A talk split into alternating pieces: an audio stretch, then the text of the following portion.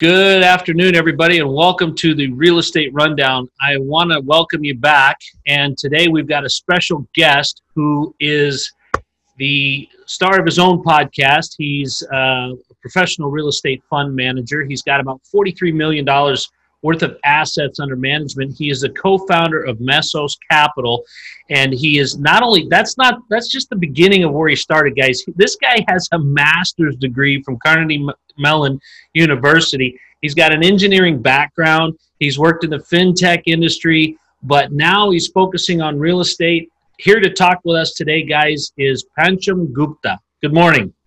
Good morning, Shannon. Thank you for having me on you have a really diverse list of things that you've done. I mean, you came from college career background with a with a master's degree, with going into engineering, and and and now you're completely over into real estate. Tell us yes. a little bit about that journey. Absolutely. So uh, even before the college degree, so I am originally from India. I was born and brought up there. I came to the US for for my master's degree in computers uh, from Carnegie Mellon, and the idea at the time was that I would get my degree and I would go back home uh, to my home country to do something on my own there. And uh, I was, you know, I just started working here to get some work experience and all that. And, you know, in 2009, uh, we actually sold everything that, uh, you know, we had to go back. And then we found out that you know we are expecting our first kid uh, we said okay you know what? Let's delay the plans and the history will have it. We never go back. We decide to stay here. And um, you know in 2011 12 i started uh, you know when i decided that i'm going, not going back i st- started reading a lot of books about investing here and uh, I read this purple book by Robert Kiyosaki, Rich Dad Poor Dad, and Cash Flow Quadrant. It has changed many people's lives, so it did for me as well. And I started investing in real estate uh, as a hobby. Slowly, it became you know uh, addiction for me, and at some point, it became passion for me. Uh, uh, you know, I had properties uh, in over five different states as a as a side, you know, investing thing, and then slowly I started raising capital. Also, people started reaching out to me to invest their capital because they knew what I was doing, and from there on, I you know uh, decided that this is what i want to do full time. And i quit my job and started doing syndications full time. So that's the long and short of it uh, real quick. But yeah that was the journey. You're one of many people that mentioned robert kiyosaki but you're one of few people that are honest enough to tell people that real estate can become an addiction because it really can you know? It's something that starts out as a hobby but then it it slowly takes over your life and then the next thing you know you're on vacation you're driving through hawaii you say oh look at this i wonder what that house will be sell for and then i wonder what it would rent for and your wife just wants to go to the beach but it becomes an addiction and it's so funny because most people won't won't admit to it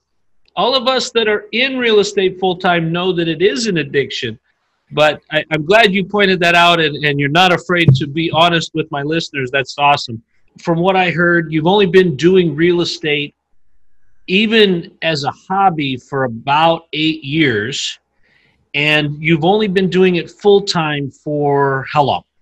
Uh, full time, little over a year actually. When was it that you realized that you could stop doing the daily grind and really do this full time and make this 100% of what you do in real estate?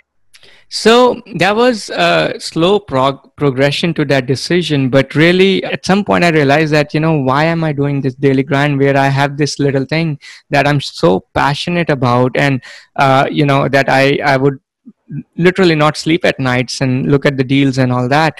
So, uh, at, in 2017, I really realized that, you know what, uh, even though I have a very high paying, lucrative career in fintech, this is something that I want to make as my full time uh, passion, like, you know, pursue my passion full time gig. So uh, it was really a decision. There was nothing really that I had to go through, uh, you know, physically it was more more mentally and i it was like you know very hard decision for me my parents my wife like everyone actually was against it for me to quit my full-time job uh, which was actually very very lucrative you know we all get comfortable with the security right that a job is i mean you know that your wife knows that on the 1st and the 15th there is money in the bank account. And Yeah. and the real estate, well, that's kind of his hobby, you know. And so maybe we're going to buy another property and then all the money goes away again because that's what he used to buy the property, right? My Yeah. wife my wife does the same thing. She says, "Do we have any money or are you buying another property?" And I just have to tell her, I said, you know, it's all going to pay off someday. And she said, yes, but the electric company called and they want paid today. But so, so you are doing syndications with your multifamily. Tell us, tell us more about that and, and what you've got going on. it's me and my partner two of us before i quit my job we've done like five syndications and that's what me and my partner started doing back in 2017 where we pooled together a bunch of resources in this case money from uh, friends family different people to go buy multifamily buildings and um, and give out uh, nice returns in return for this uh, invested capital and also make the community better for the tenants and and uh, overall uh, win-win situation for everyone who's involved in the project. So so far we've done uh, five syndications and uh, we are in the process of creating a brand new fund because we believe given that we are in this uh, covid-19 situation where you know uh, in 6 months to a year we are going to have a lot of good opportunities available for us to invest our uh, capital and uh, generate some good returns for the investors So, you know, a lot of people are saying that we're going to have, you know, the COVID slowdown. We're going to have, you know, the COVID crush. We're going to have, you know, the foreclosures, the forbearances are going to hit. What what particularly makes you believe that the economy is going to suffer because of COVID, and and when when do you think that's going to happen? Yes, so that's again a very, very good question, a million dollar question. I'll give you my opinion on that. So there is this, uh, you know, this guy Beck, uh, Buckminster Fuller. Uh, you know, he had this theory on, you know, when whenever you hit you throw a rock in the in the puddle like you know so there's a ripple effect right? There's a smaller ripple then bigger and this you know bigger ripple. So right now like you know i have a lot of friends in who own businesses like whether it's restaurants or gym owners or spa owners and different kinds of small businesses that are out there. Even though stock market is going up and up and up and federal reserve is uh, printing a lot of money to to sustain all of this. What i'm seeing on the ground is that there are a lot of people who are actually hurting who have small businesses. Uh, you know yeah they are getting they're okay right now because they got some you know uh, relief from the different kinds of loans that were given out.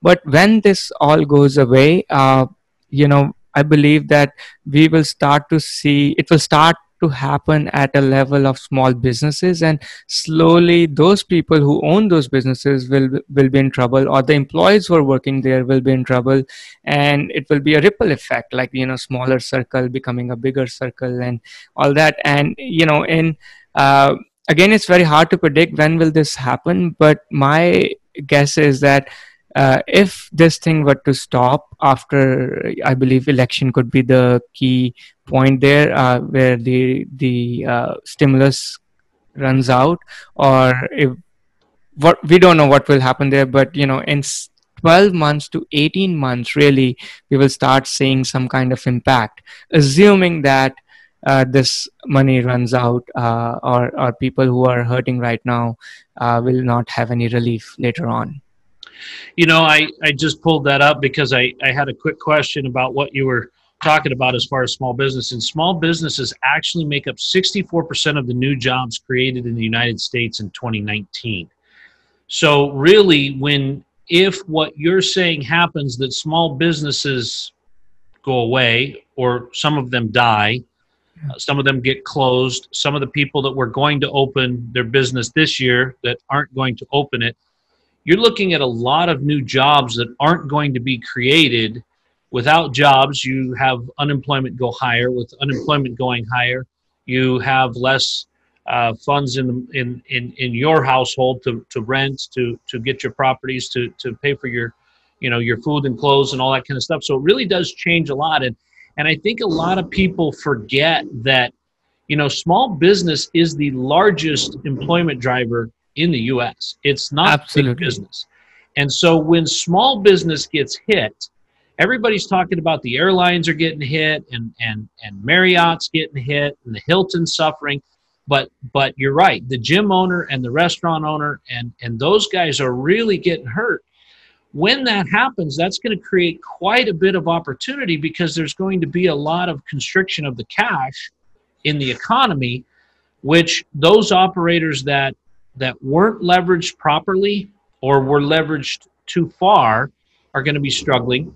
Uh, there's going to be a lot of people that uh, don't you agree that we're getting ready to sell that are going to say, well, let's go ahead and sell before the price goes down any farther. Mm-hmm. Um, you know, so I see for several reasons we're going to see a lot of a shift in the market. I think I think you're right.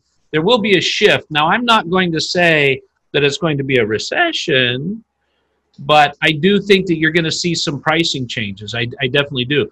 Do you think that banking is going to play a part of that with the the difference in the uh, reserves that they're requiring and and some of the other things that you might see?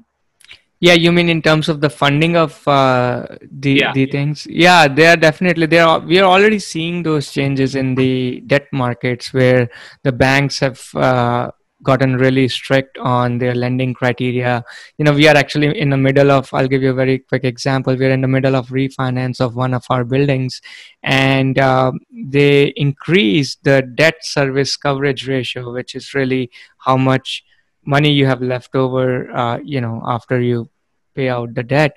Uh, they have increased that ratio and then on top of that they've also asked us to put in 12 months of uh, you know principal and interest in the escrow which is subject to certain conditions to be released. So what that really does is that you now need to bring in more capital to actually close some of these deals. And so that goes back to the same thing like how many of these deals will actually work out if you have uh, you know very few banks number one lending. And then on top of that you have uh, very strict criteria on the debt terms you know and and so then for those of you that are following along with your calculators you'll see that as you have to add another 12 months months worth of interest in reserves it means that you're bringing more cash to the deal which means that your return has to be dispersed by more people which is going to drive down your returns as exactly. we all know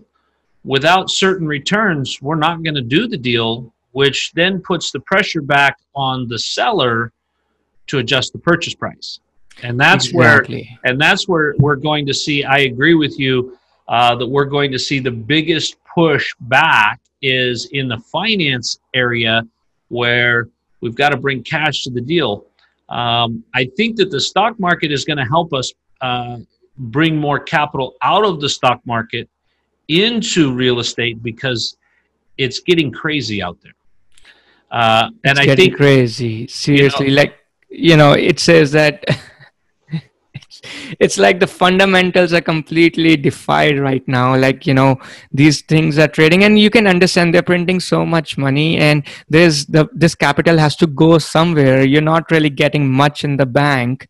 So what does this capital do? It needs to find some place and all of most of it is going in the stock market and especially after the vaccine is uh, if the vaccine comes out uh, and you know it's positive we believe this capital will find even more like will try to find home yeah. for for it right? Well and and you know i mean it, it reminds all of us that have been around for a while what it was like with the dot com bubble or you know uh, the i mean all of those kinds of things where we just saw why are you investing in that? Because it's going up. Why you know I, I really admire what Elon Musk has done with Tesla, but I don't agree with the with the price of the stock right now because it's crazy. You know exactly. And, and Shannon, you have been around for for all multiple of these recessions yeah. right yeah and and you can even like your experience i'm sure it's always something yeah and the end result is the same right yeah The only thing higher than Tesla's stock price is that first rocket they shot off to Mars, right? I mean, it's it doesn't make any sense. And so then we come back to the fundamentals of what we do, what you and I do in real estate, where it, it doesn't matter what the markets do, people still hmm. need housing. They still exactly. need the ability to shelter, and and that will always be there. So when you are looking, when you look at your properties and what you have in your portfolio, do you have Class B, Class A, Class C? What which ones do you have? So we have a mixture of Class B and Class C products in our in our portfolio. So I would say about 50-50. And where do you think the value is going to be going into the market that we're going into? Is it going to be in the Class Cs or is it going to be in the Bs? So that's a very good question. I'll tell you, uh, my personal opinion is class B, like B minus, uh, so to speak, B B minus. And uh, what we are seeing even now, like the our our delinquency, which is the number of people who are not paying, uh, like the the rent that they were supposed to pay, is slightly higher in C's than in B's. Uh, you know uh, for whatever reason. And and also right now what we have seen and i'm sure you would have seen that in your markets too but the the spread between the pricing per unit uh, of pri- uh, class c product and class b product has reduced over time and uh, so you could buy uh, class c product like class b product with not a lot premium lot of premium on top of what you would pay if it was a class c product. So what we like our personal philosophy is that we believe that class b product or class b minus is going to uh, is is a better you know value for money right now. And uh, and when as the time goes on we believe class c just like a small cap stocks versus you know big cap class c product will fall a lot more in value as compared to class b and yes then there will be opportunities in class c you know and it's funny because as like with all markets and and I, I will i will be the first to admit that you know the real estate market is hot also right i mean yeah three percent interest rates will heat up any market, right? I mean, yeah. it, but but when you when you really think about what you're saying as far as class c you know everybody looks at it and goes well if i get in at the bottom and i buy this one that needs a lot of work then i can make my class c a a c plus or maybe a b minus. So i will buy this one and hope and push and do more. And then what's probably happening is a lot of the operators that have done that and they're on their their fifth or sixth year of doing the class C's are now moving to the class B's where they can go, nah, I don't want to do so much work. I want to know that there's some solid value in there, that I'm not fighting against falling into the lower echelon of the market.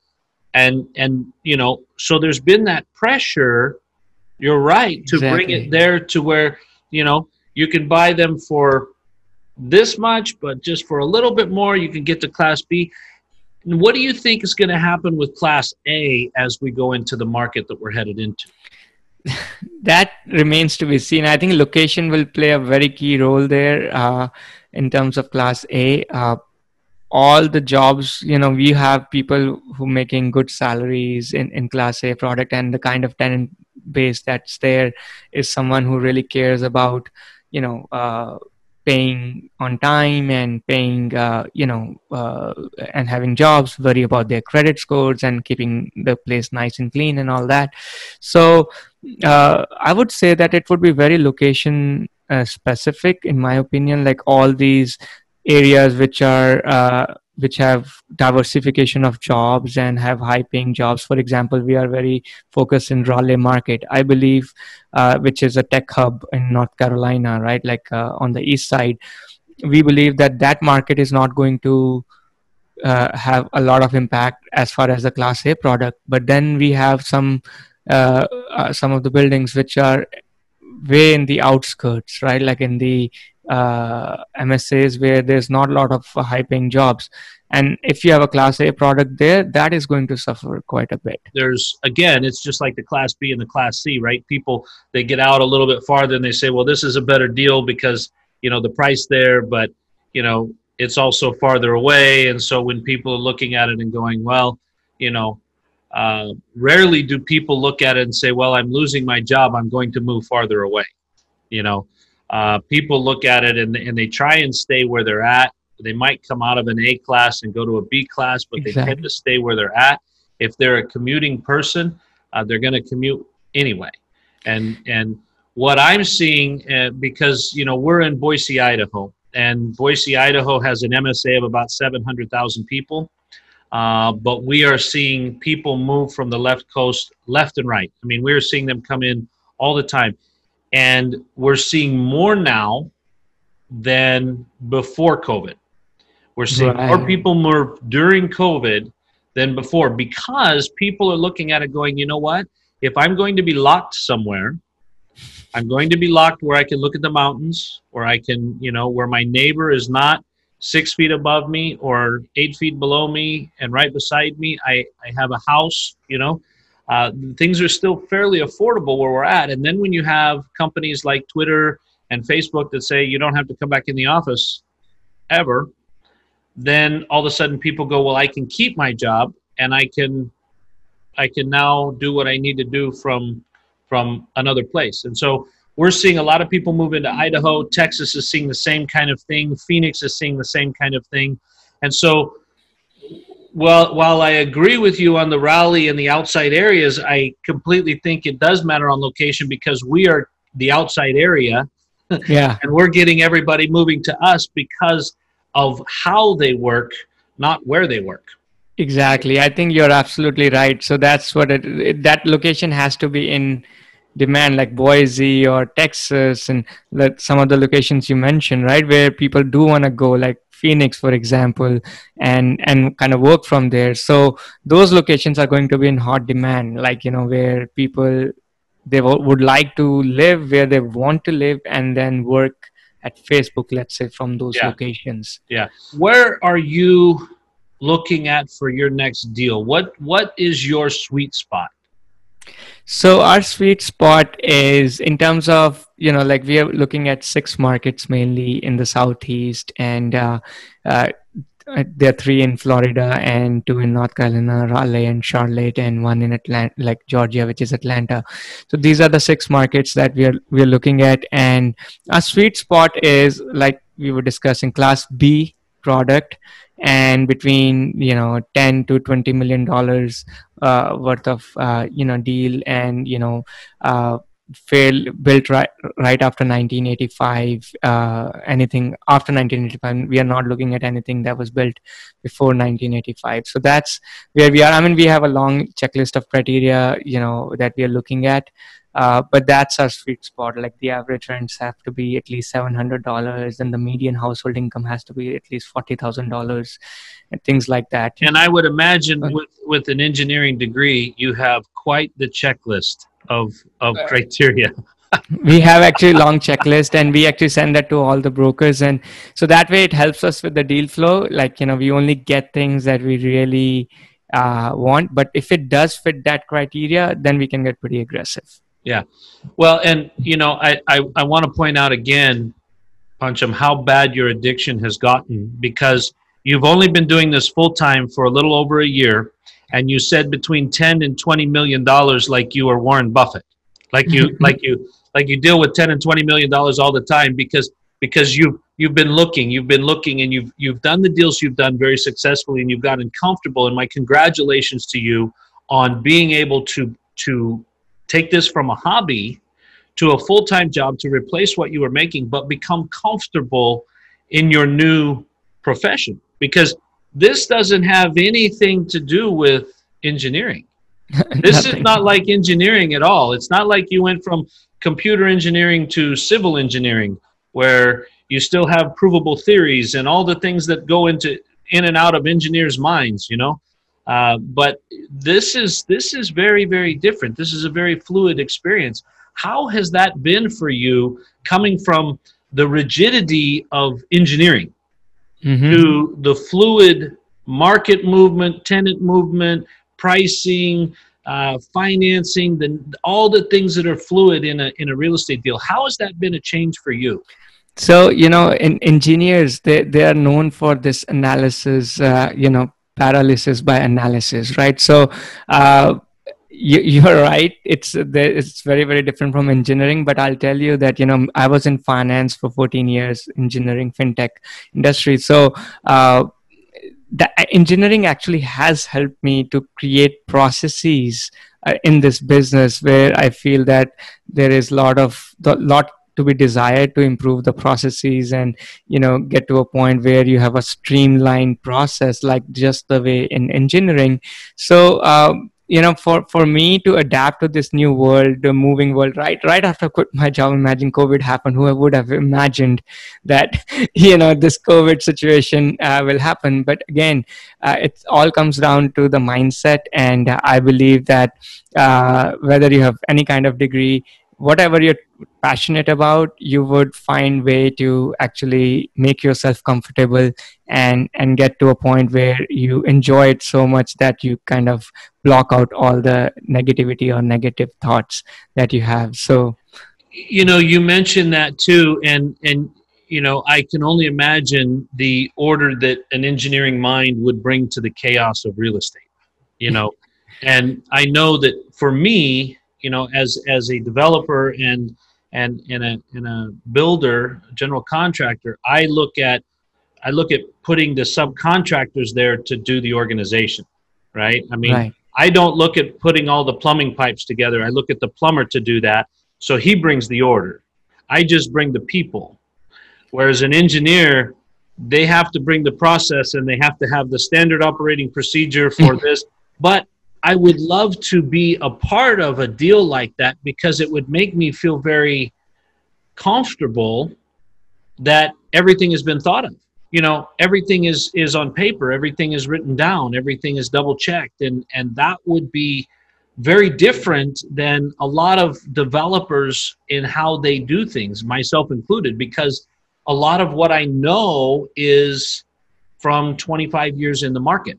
You know, a lot of what I what I get right here is the same as what you get right here, but it's it's this that's been happening for 25 years and we bought that and this proved to be right and we bought that and then this proved to be right and now we have it in our gut right. but to have the checklist and, and and we're we're very much in the process of doing that I, I have a gentleman who is bringing everything under one roof and standardizing all of our operating procedures and getting our due diligence checklists all standardized because we have a different one for industrial, we have a different one for multifamily, and getting it all the same.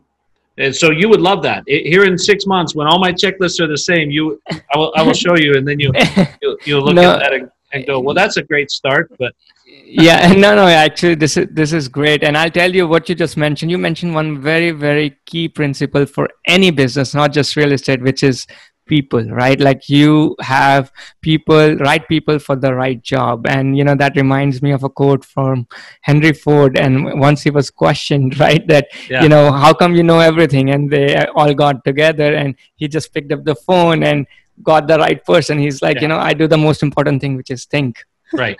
Yeah. And you know henry ford I, I, quote him all the time because he's he's known to have said i don't know the answer to that but i have someone that does. Exactly. You know? My other my other favorite saying is stay in your swim lane right? Uh, it's not famous but it's it's what i say all the time. And and i find sometimes that the people that work with me uh, they tell me that's not your swim lane. You're over here in my side of the pond and you're dog paddling where you shouldn't be shannon. Get out of here. And it's true. And and you're so right because the people make the deals Exactly. You know, the people that you're working with, the people that you're that you're employing, the people that you're contracting with, the people that are the brokers that you're working with, everybody in the deal and how you treat them and how they they work together is so important in real estate because it has to to make that that engine continue to go around and and, and to to get where it's going to go. So now now you mentioned earlier that you were creating a real estate fund. Yeah. Explain to us what the difference is between a real estate fund and a syndication, as we all know syndications. Sure. So, in a real estate fund, like in a syndication, you are actually doing uh, a single deal syndication. You're actually buying a deal and you're raising capital for that deal, and the fund raise is complete, and the fund is uh, like the individual syndication is closed as soon as that deal is done. So it is very very specific to that one deal. People come in they inv- they know exactly what they're investing in and and they uh, you know uh, invest in that deal and it's done. There's no more investors coming in for any other deal. But in a fund what happens is that instead of having one deal you have objectives that you want to uh, stick to. So, for example, if you're creating a fund, you will say, okay, we are going to look at 100 plus unit deals. It will be built between this and this, and there will be a bunch of objectives that you want trying to hit. And people will be investing in that fund based on those objectives. And then you will go out as a fund manager to buy deals which fill that, fit that criteria. So, it could be deal one, deal two, deal three all under that one fund and then uh, you know people as investors they will get benefits of diversification uh, among those uh, you know different kinds of asset types or different locations or all that stuff. Uh, but and also uh, uh, you know they they don't have to know the deal. So they are trusting you as a sponsor or or the jockey uh, in a in of the horse to pick the right one for them. And then uh, you go out and do the deal. So that's the difference between fund and doing a individual syndications it's similar to like for example investing in a REIT uh, this is a level below the REIT. REITs are traded on a, pub, in, on, a, on a public exchange. But at the end of the day, REITs have objectives, and you actually go invest in a REIT. You don't know which deal you have actually invested in. It is the fund manager who is making that decision for you. So, why, Pancham, why are you taking it from a single specific deal to a fund, what is the advantage for you? What is the advantage for your investors? So I'll tell you why we are doing it. Number one, right?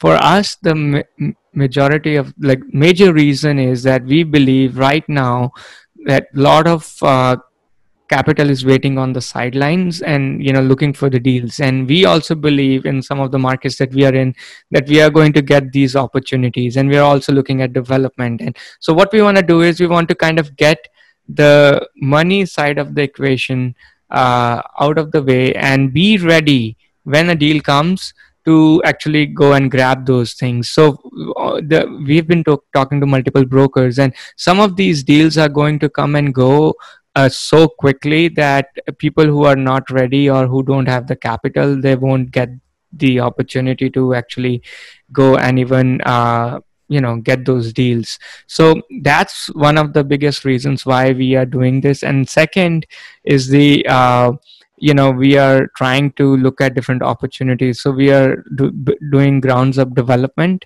here in the tri-state area uh, and then also looking at these uh, existing multifamily deals in the southeast. So we want to uh, give that opportunity to our investors who want to be part of both, and they don't want to like have to pick and choose between either one of them when they have certain capital. So we have had our investors who have come to us and they said, you know what, is there a way where they can be part of multiple deals? uh, with this capital and so that's the other reason and for, for us to do this yeah well and especially where you guys have the track record you said you've completed you, you've gone all the way through the cycle with two of your syndications uh, and, and you have that track record and you have investors that have invested with you before and they're comfortable it would be an easy situation to say hey we can create the fund and now we can go track down some of these other deals because as you know with every real estate deal, there's there's two ways to buy it. One is price, and one is terms. Yeah. The quicker you can come to the table with the money and the proof that you have the money, the more real the seller is going to feel, and especially for a distressed seller, they will be very interested in a very quick closing. More interested in that than they will be in the ultimate price, I think, because it because of what the property, the pain point that the property is bringing to them is is what they're trying to eliminate. They're not trying to necessarily if they're losing the property, they're not trying to recapture dollars. They're they're trying to stop bleeding. And so exactly. I think that I think that that's a very wise thing. So so you have you have in a very short period of time come from a part-time hobby as you said to realizing this was your passion to moving away from a very good job uh, and, and has your wife forgiven you yet? What's that? Has your wife forgiven you yet for quitting your job? yes, she has. you know, my wife would be very concerned if I was going to be working from home all the time. I don't know that she would like that, but uh, but now you are going to the next step that's even a little bit bigger than syndication itself to a fund. That's pretty ambitious. That's very ambitious, but I commend you because you seem to have all the steps and all the pieces in place to make that very successful. So, Pancham, last question is where can everybody find you and learn more about your podcast, the deals you got going, how to become involved with you? How can they find you? Sure. So um, the name of the podcast is The Gold Collar Investor. I have this podcast where I teach about personal finance. We don't talk about just real estate, but generally, you know, different asset classes, asset protection, life insurance, things like that. So they can find out uh, about that on the website, thegoldcollarinvestor.com and they can reach me at my email which is p at thegoldcollarinvestor.com and there is a investor club i have there. If they want any information they can always reach out and even find me on linkedin. I'm so if you if you've been watching this you can look right over his head. There's the gold collar investor right on the wall. Right, uh, there. right there. Exactly. You nailed it. And then p at goldcollarinvestor.com P at thegoldcollarinvestor.com. Thegoldcollarinvestor.com. All right. Uh, so, Pancham, I really appreciate your time and I really appreciate you stopping by the Real Estate Rundown and giving us some insight into what you've been doing. You've been a very busy guy. We can't wait to see what you're going to do in the next coming years with your, your new fund and how that's going to propel you. Uh, I hope that there are deals for you to find that don't cause a major recession, but I hope you all the success in the world, my friend. Thank you so much for coming by the Real Estate Rundown. No, thank you so much for having me, Shannon. All right. Everybody, it's been Pancham Gupta with the Real Estate Rundown. I'm Shannon Robnett. We will catch you next time. Be good and be safe.